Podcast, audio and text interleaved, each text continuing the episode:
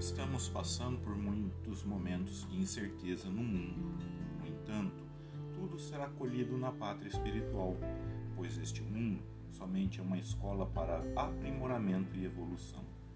O Pai Maior a tudo sabe e respeita, respeita o livre-arbítrio, pois cada um, assim, tem seu plantio permitido. Mas não esqueçamos que a colheita sempre será obrigatória.